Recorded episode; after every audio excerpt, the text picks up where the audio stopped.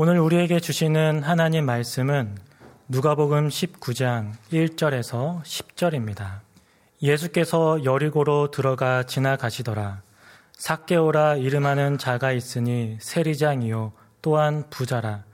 그가 예수께서 어떠한 사람인가 하여 보고자 하되 키가 작고 사람이 많아 할 수 없어 앞으로 달려가서 보기 위하여 돌 무화과 나무에 올라가니 이는 예수께서 그리로 지나가시게 되밀어라. 예수께서 그곳에 이르사 쳐다보시고 이르시되 삭개오야 속히 내려오라. 내가 오늘 내 집에 유하여야 하겠다 하시니 급히 내려와 즐거워하며 영접하거늘 무사람이 보고 수근거려 이르되 저가 죄인의 집에 유하러 들어갔도다 하더라. 삭개오가 서서 주께 여짜오되 주여 보시옵소서 내 소유의 절반을 가난한 자들에게 주겠사오며 만일 누구의 것을 속여 빼앗은 일이 있으면 내 갑절이나 갚겠나이다. 예수께서 이르시되 오늘 구원이 이 집에 이르렀으니 이 사람도 아브라함의 자손이미로다. 인자가 온 것은 잃어버린 자를 찾아 구원하려 함이니라. 아멘. 인도에는 카스트 제도가 있습니다. 1949년에 제정된 인도 헌법에는 국가는 종교, 인종, 카스트, 성별, 출신지 가운데 그 어느 것에 의해 국민을 차별해서는 안 된다라고 규정하였지만 카스트는 여전히 사회에서 주요한 기능을 하고 있습니다. 이 제도에는 네 계급이 있습니다. 사제 계급인 브라만과 귀족과 군인 통치 계급인 크샤트리아, 농민, 상인 등의 서민 계급인 바이샤, 그리고 천민 계급인 수드라가 그것입니다. 그런데 천민 계급인 수드라에도 훨씬 미치지 못하는 사람들을 일컫는 말이 불가촉 천민, 달리트입니다. 그들은 영어로도 만지기도 더럽다라는 의미인 언터처블이라고 불립니다.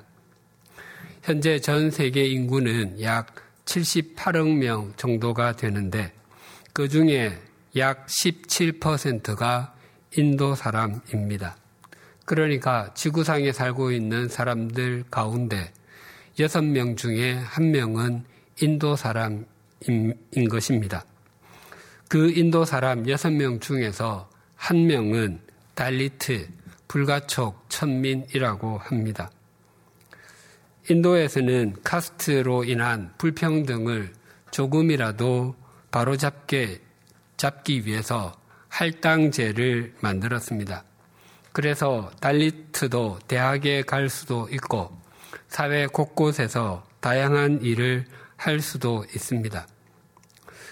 그래서 신도 버린 사람들이라는 책을 쓴 인도 퓨네 대학 총장이자 경제학자인 나렌드라 자디부도 달리트 출신이고 인도가 내각 책임제 국가라 국가 원수의 권한은 총리에게 있고 대통령은 상징적인 국가 원수의 역할을 하기는 하지만 현재 인도 대통령인 람나트 코빈드도 달리트 출신입니다. 달리트는 주로 오물수거나 시신 처리와 같은 일에 종사하고 있습니다.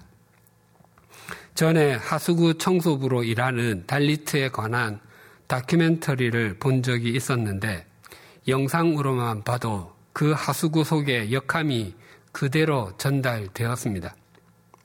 영상 속에서 일하는 달리트는 하수구 속의 역한 냄새로 인해서 하수구 속에서 잠시 일하고 또 일정 시간은 밖으로 나와서 맑은 공기를 마시는 것을 반복했습니다. 그러한 곳에서 그런 일을 하는데 보호 장비는 아무것도 없고 반바지 하나가 작업복의 전부였습니다. 그리고 밖에서 쉴 때 일할 때의 악취를 참기 위해서 독한 술을 한 잔씩 마셨습니다. 그들은 그렇게 일해야 생계가 가능하다고 했습니다. 시골에 사는 달리트의 삶도 고단하기는 마찬가지입니다. 그들은 대부분 쓰러지기 일보 직전처럼 보이는 집에 살았고 지붕도 낮고 출입문도 아주 작아서 머리를 숙여야 들어갈 수 있을 정도입니다. 그들의 신분이 낮아서 지붕이 높은 집을 지을 수가 없다고 합니다. 그리고 그들은 브라만, 크샤트리아, 바이샤의 집에는 들어갈 수도 없습니다. 도시에서는 다른 계급의 사람이 달리트와 결혼하는 것이 가능하지만 시골에서는 불가합니다. 그래도 결혼한다면 가족과는 의절해야 합니다. 만약 의절한 자식 부부가 시골 고향 마을로 돌아오면 명예살인을 당하는 것이 아직도 흔한 일입니다. 사라져야 할 카스트는 오늘도 여전히 그 기세를 떨치고 있습니다. 이런 신분 제도는 인도만이 아니라 대부분의 나라에서 있었습니다. 유럽에는 봉건제가 있어서 영주 계급, 그리고 귀족 계급인 기사 계급, 농노 계급 등이 있었습니다. 영주 계급에도 공작, 후작, 백작, 자작, 남작 등 5개의 계급이 있었습니다. 우리나라에도 동일하게 있었습니다. 신라시대의 골품제가 대표적인데 성골, 진골을 비롯하여 육두품에서 일두품까지의 계층의 사람들이 있었습니다. 조선시대에도 중국의 영향을 받아서 사, 농, 공, 상으로 대표되는 신분제도가 있었습니다. 그리고 그 아래에 천민들이 있었습니다. 한국 교회사를 가르치다 은퇴한 이덕주 교수가 쓴 한국교회 처음 이야기라는 책에 보면 이런 이야기가 있습니다. 반상의 질서가 엄격했던 19세기 말에 천민들은 양반들과 한자리에 앉을 수 없었습니다. 천민 중에 천민으로 불렸던 백정의 경우는 더더욱 그러하였습니다. 그들은 나이가 아무리 많아도 어른 대접을 받지 못했을 뿐만 아니라 아예 호적 자체가 없어서 국민으로서의 대접도 받지 못했습니다. 그래서 백정들은 같은 직업을 가진 사람들끼리 마을을 이루고 살았는데 이런 백정 마을 사람들은 양반들에게 불가촉 천민이라고 여겨져 경계 대상이었습니다. 1895년 무렵 서울 관자골 이곳은 지금의 안국역 근처인데 인사동 카페 골목이 있는 관훈동 부근입니다. 관제골에 백정 마을이 있었는데 거기에 박성춘이라는 백정이 살았습니다. 그가 중병에 걸렸는데 조선 말의 의료 수준으로는 절망적인 상황이었습니다. 미국 북장로회 소속의 선교사였던 사무엘 무어 목사가 그 소식을 듣게 되었습니다. 자신이 운영하던 예수교 학당에 다니는 학생이었던 박성춘의 아들 봉출이를 통해서 알게 된 것이었습니다. 무어 목사는 세브란스 병원의 전신인 제중원에서 일하던 올리버 에버 에비슨 선교사를 데리고 관자골로 갔습니다. 당시 에비슨은 뛰어난 의술로 고종의 시의가 되어서 궁궐을 출입했는데 시의가 백정 마을에 나타난 것은 처음 있는 일이었습니다. 에비슨은 정성스럽게 치료해서 박성춘을 살려내었습니다. 박성춘은 은혜를 갚는 심정으로 무어 목사가 사역하던 교회에 나가기 시작했습니다. 그런데 그 교회는 양반 마을인 곤당골, 지금의 소공동 롯데호텔 부근에 있던 양반 교회였습니다. 그런 교회에 백정이 나왔으니 문제가 될 것은 당연한 일이었습니다. 양반 교인들은 무호 목사에게 어떻게 양반 교회에 백정이 나올 수 있느냐며 박성춘을 다른 교회로 보낼 것을 요구했습니다. 서로 대화를 나누었지만 대화가 잘 되지 않았습니다. 무호 목사는 양반들이 하는 말을 고개를 가로저으며 4가지 원칙을 말했는데, 첫째, 다 같은 하나님의 자녀로 한 방에서 예배드리는 것이 옳다. 둘째, 백정은 이미 양반에게 존대어를 사용하고 있다. 셋째, 천한 자, 소외된 자, 죽어가는 죄인들을 구원해서 높은 천당으로 보내는 것이 기독교다. 넷째, 기독교는 양반의 종교가 아니다. 그래서 상류층만 천당에 가는 것은 가서는 안 된다는 말로 설득했습니다. 하지만 결국 양반 교인들은 홍문수골은 지하철 종각역과 을지로역 사이인데 청계천 광교사거리 옛 광교 조흥은행 본점이 있던 자리 부근입니다. 그곳에 따로 교회를 세우고 나갔습니다. 이 모든 과정을 목격한 박성춘은 충격도 받았지만 오기도 생겼습니다. 양반들이 떠난 빈 자리를 채우기 위해서 서울 근교 백정 마을을 찾아다니며 이렇게 전도했습니다. 백정으로 태어나 사람 대접도 못 받고 살아온 우리를 사람 대접해 주는 종교가 왔습니다. 사람 대접해 주는 종교. 박성춘에게 교인이 된다고 하는 것은 곧 사람이 된다는 것을 의미하였습니다. 박성춘의 메시지는 그와 같은 한을 안고 살아가는 사람들에게 호소력이 있었습니다. 그렇게 해서 곤당골 교회는 백정과 천민으로 가득 차게 되었습니다. 홍문수골로 나간 양반 교인들은 이런 곤당골 교회를 보고 첩장교회, 첩장은 첩과 백정입니다. 백정을 백장이라고도 불렀습니다. 첩장교회라고 무시했지만 곤당골 교회는 계속해서 성장했습니다. 그런데 3년 후 교회를 다시 합치자는 홍문수골 교회의 제안을 받아들여 지금의 인사동인 탑골에 새 예배당을 마련하였습니다. 당시로는 양반교회와 천민교회가 서로 하나가 되는 것은 정말 기적과 같은 일이었습니다. 그것이 지금 인사동에 있는 승동교회의 출발입니다.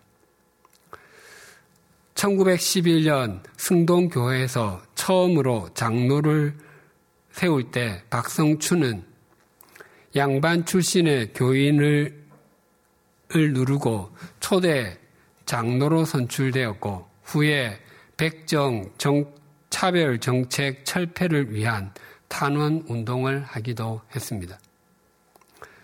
오늘 본문은 예수님께서 2000년 전에 불가촉 천민이라고 할 수 있는 한 세리장을 찾아가시는 모습을 소개합니다. 삭개오는 키가 작았습니다. 그의 작은 키는 그로 하여금 세리가 되게 했고 세리라고 하는 직업은 사람들로부터 매국노라고 손가락질을 받는 것이기는 해도 그에게 막대한 부를 가져다 주었습니다.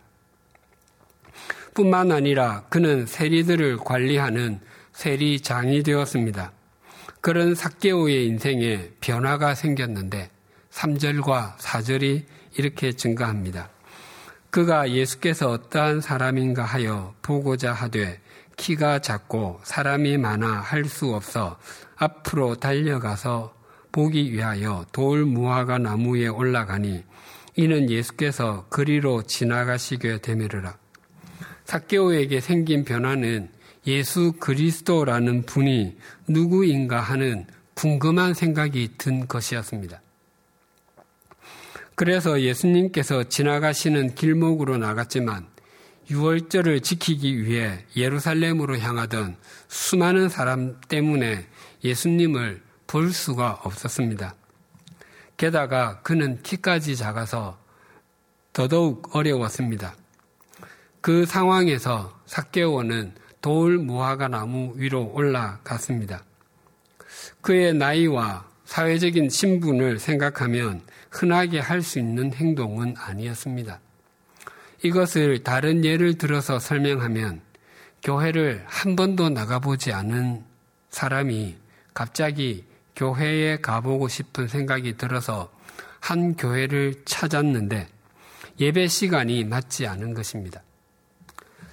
지금 드리고 있는 예배는 거의 끝나가고 있고 다음 예배까지는 2-3시간을 기다려야 하는 것입니다. 그래서 차를 타고 더 잘 알려진 큰 교회를 찾아갔더니 거기는 사람들이 너무 많아서 들어갈 수가 없는 것입니다. 그 정도가 되면 대부분의 경우에 사람들은 다음 기회를 봐야지라고 생각하며 집으로 돌아갈 것입니다. 그럼에도 포기하지 않고 교회 별관 같은 곳에 설치된 화면을 통해서 예배를 드리거나 또 다른 교회를 찾아서 예배를 드리는 것이 삭개오가 나무 위로 올라간 것에 비견됩니다. 그만큼 삭개오는 예수님에 대한 궁금함이 컸습니다. 그렇다면 삭개오는 왜 그렇게 예수님을 보고 싶어 했겠습니까? 성경이 그 이유를 말하지 않기 때문에 정확하게 알 수는 없습니다. 그러나 두 가지 정도 생각해 볼 수 있습니다. 첫째는 예수 그리스도라는 분 자체에 대한 궁금함 때문이었습니다. 예수님은 3년 이상 공생애를 보내셨습니다. 그리고 지금 예루살렘에서 동북쪽으로 약 25km 정도의 거리에 계십니다. 예수님은 예루살렘으로 가시면 체포되시고 십자가에 달려 돌아가시게 됩니다. 삭개오가 지난 3년 동안 예수님에 대해서 종종 또는 자주 들었을 것입니다. 당시에 사람들로부터 천대받는 직업들이 있었습니다. 목자와 매춘부가 대표적이었습니다. 그런데 이 둘보다 더 멸시를 받는 직업이 세리였습니다. 앞의 두 직업을 가진 사람들은 몹시 가난한 생활을 했습니다. 배운 것도 없었기 때문에 다른 직업은 가질 수가 없어서 그 길로 간 것입니다. 그러나 세리는 아무나 할 수 있는 일이 아니었습니다.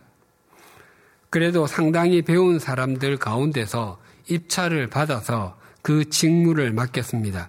그리고 세리는 많은 부를 움켜쥘 수 있었습니다. 지난주에 말씀드린 바와 같이 뱀과 세리를 동시에 만나면 어느 쪽을 먼저 죽여야 하나라는 질문에 사람들은 세리라고 답할 정도로 세리는 뱀보다 못한 사람, 증오의 대상이었습니다. 그런데 예수님께서는 돌 무화과 나무 위에 있던 삭개오의 이름을 불러주실 뿐만 아니라 그의 집에 유하겠다고 말씀하셨습니다. 그래서 삭개오가 예수님을 자기 집으로 모셔드렸는데 그때 사람들이 보인 반응을 7절이 이렇게 증가합니다. 뭇 사람이 보고 수군거려 이르되 저가 죄인의 집에 유하러 들어갔도다 하더라. 여러 사람이 서로 수군거렸습니다. 그런데 사람들은 예수님께서 삭개오의 집에 묵으러 가셨다라고 말하지 않았습니다. 또 세리장의 집에서 하룻밤을 보내려고 한다라고도 말하지 않았습니다. 저 사람이 죄인의 집에 묵으려고 들어갔다라고 비아냥거렸습니다. 사람들에게 세리와 죄인은 동격으로 여겨졌기 때문이었습니다. 그러나 예수님께서는 사람들로부터 그렇게 경원의 대상이자 질시를 온몸으로 받았던 세리를 외면하지 않으셨습니다. 예수님께서 당시에 소외당하던 사람들과 함께 지내는 것을 좋아하시니까 사람들이 이렇게 말했습니다. 누가복음 7장 34절이 이렇게 증가합니다. 인자는 와서 먹고 마시매 너희 말이 보라 먹기를 탐하고 포도주를 즐기는 사람이요 세리와 죄인의 친구로다 하니. 먹는 것을 탐하는 사람, 포도주를 즐기는 사람, 세리와 죄인의 친구가 예수님의 별명이었습니다. 삭개오가 이런 예수님에 대한 소문을 들었을 것입니다. 그리고 궁금함이 생겼을 것입니다. 도대체 예수라는 분은 어떤 존재이기에 사람들이 그렇게 싫어하는 세리들도 수용한다는 말인가, 이런 질문이 그를 나무 위로 올라가게 만들었을 것입니다. 삭개오가 예수님을 보기 원했던 두 번째 이유로 예수님의 제자 마태를 떠올리지 않을 수 없습니다. 마태, 그의 본명은 레위입니다. 마태는 삭개오와 같은 세리였습니다. 예수님께서 마태를 부르셔서 제자가 되었는데 무엇이 마태의 삶을 그렇게 바꾸었을까? 예수라는 분이 누구시기에 마태를 저렇게 바꾸었다는 말인가 하는 궁금함이 있었을 것입니다. 마태는 가버나움의 세리였습니다. 가버나움은 여리고와 같은 상업 도시였고 로마의 군대가 주둔하고 있었습니다. 외국의 군대나 정복 국가의 군대가 피정복지에 머무를 때는 아무 곳에나 머무르지 않습니다. 피정복지를 잘 다스릴 수 있는 가장 중요한 지점에 머무를 것입니다. 그만큼 가버나움은 군사적으로도 중요한 도시였습니다. 신학대학원에 다닐 때 배운 기억에 의하면 가버나움의 세리는 그 다음에 여리고의 세리가 되는 것이 순번이었다고 합니다. 가버나움이 있는 세리는 세리로서는 아주 잘 나가는 지점에 있는 것입니다. 그런데 그런 마태가 자신의 기득권, 이익을 모두 포기하고 예수님의 제자가 되었습니다.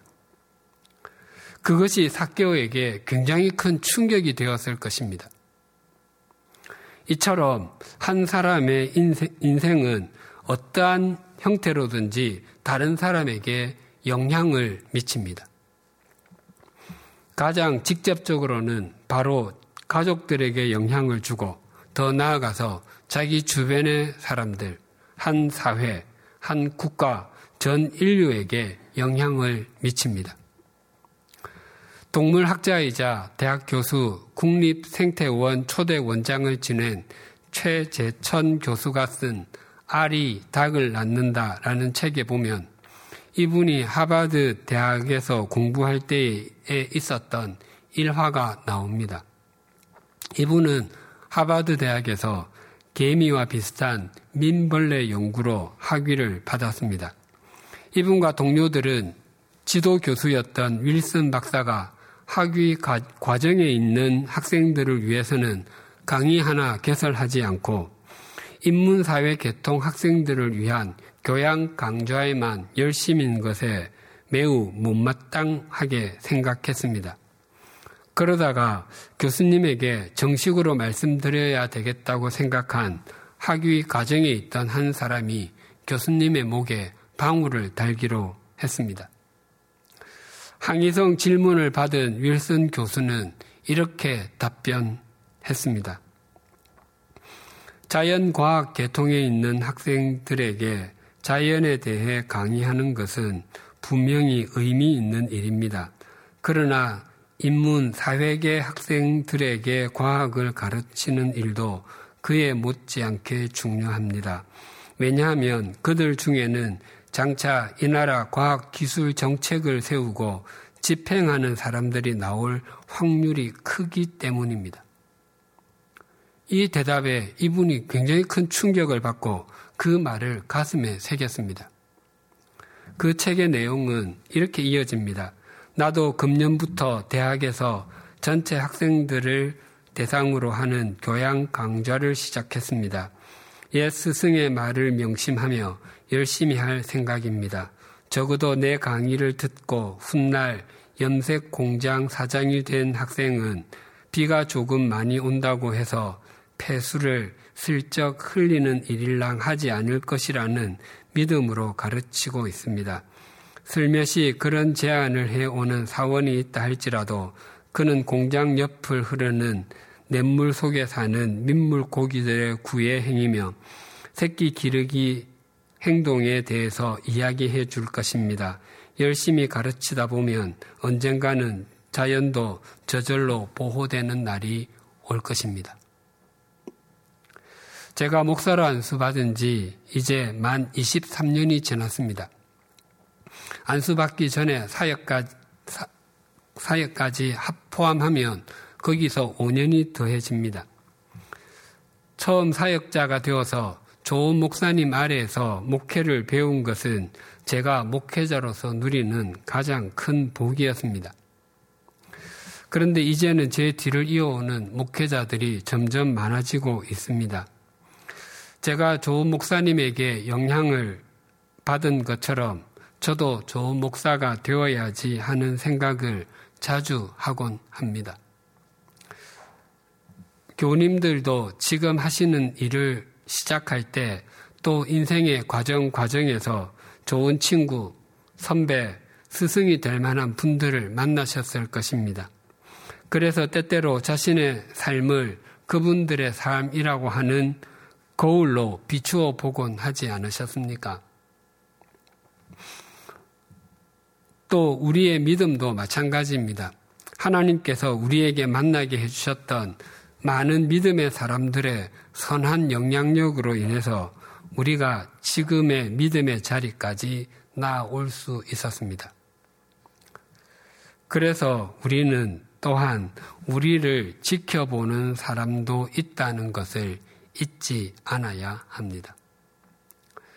삭개오는 손가락질 받던 인생, 수없이 많이 움켜쥐어서 가진 것은 많았지만 그 누구도 함께 하려고 하지 않았던 삶, 아무도 자신의 이름을 불러준 사람이 없어서 덩그러니 혼자 있어야 했던 자신의 인생길에 예수님께서 자신의 이름을 불러주심으로 자신의 인생에 개입해 주신 것이 감사해서 나무에서 급하게 내려와 즐거워하며 자신의 집으로 주님을 영접했습니다.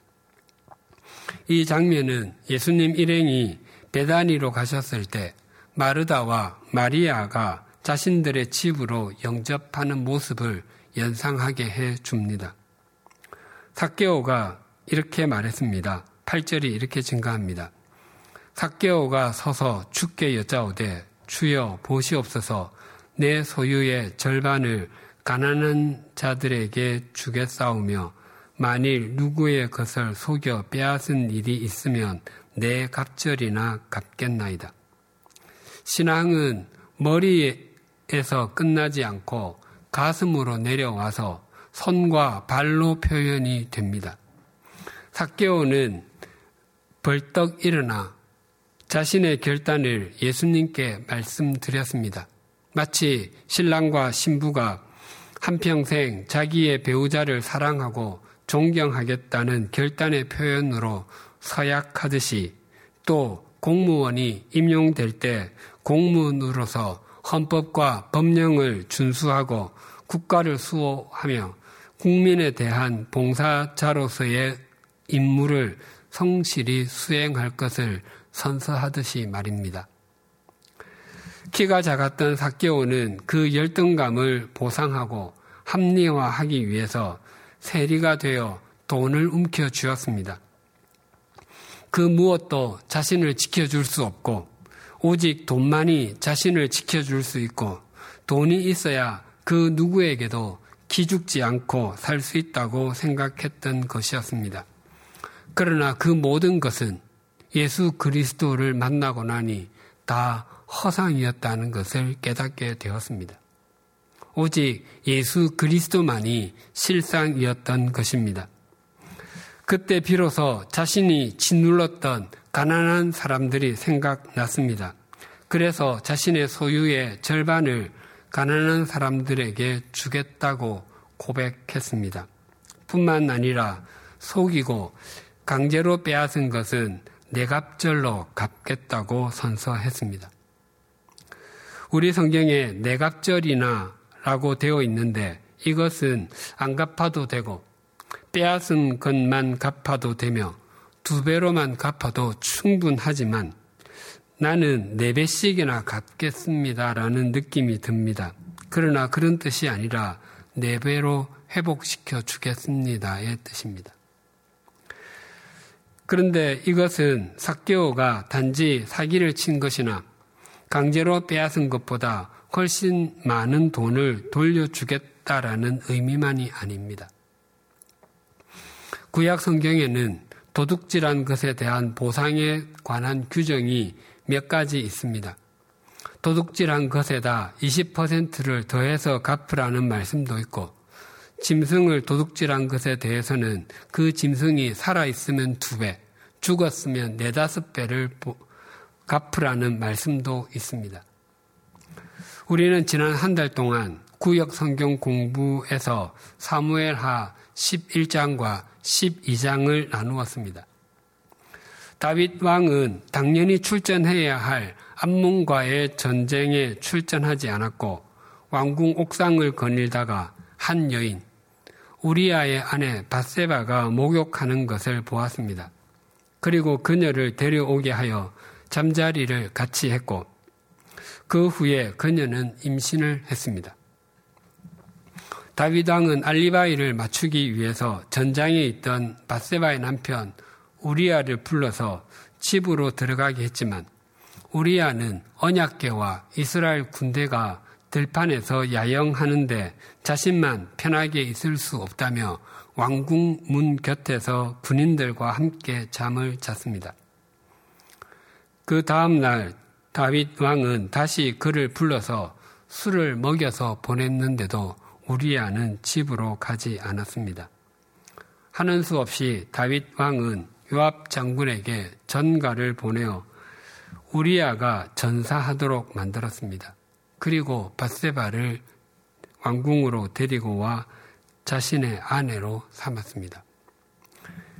하나님께서는 이러한 다윗의 모습을 악하다라고 보셨습니다. 그래서 나단 선지자를 보내었습니다.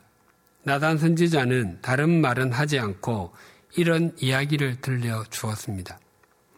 어떤 성읍에 2 사람이 살았는데 한 사람은 부자였고 한 사람은 가난했습니다.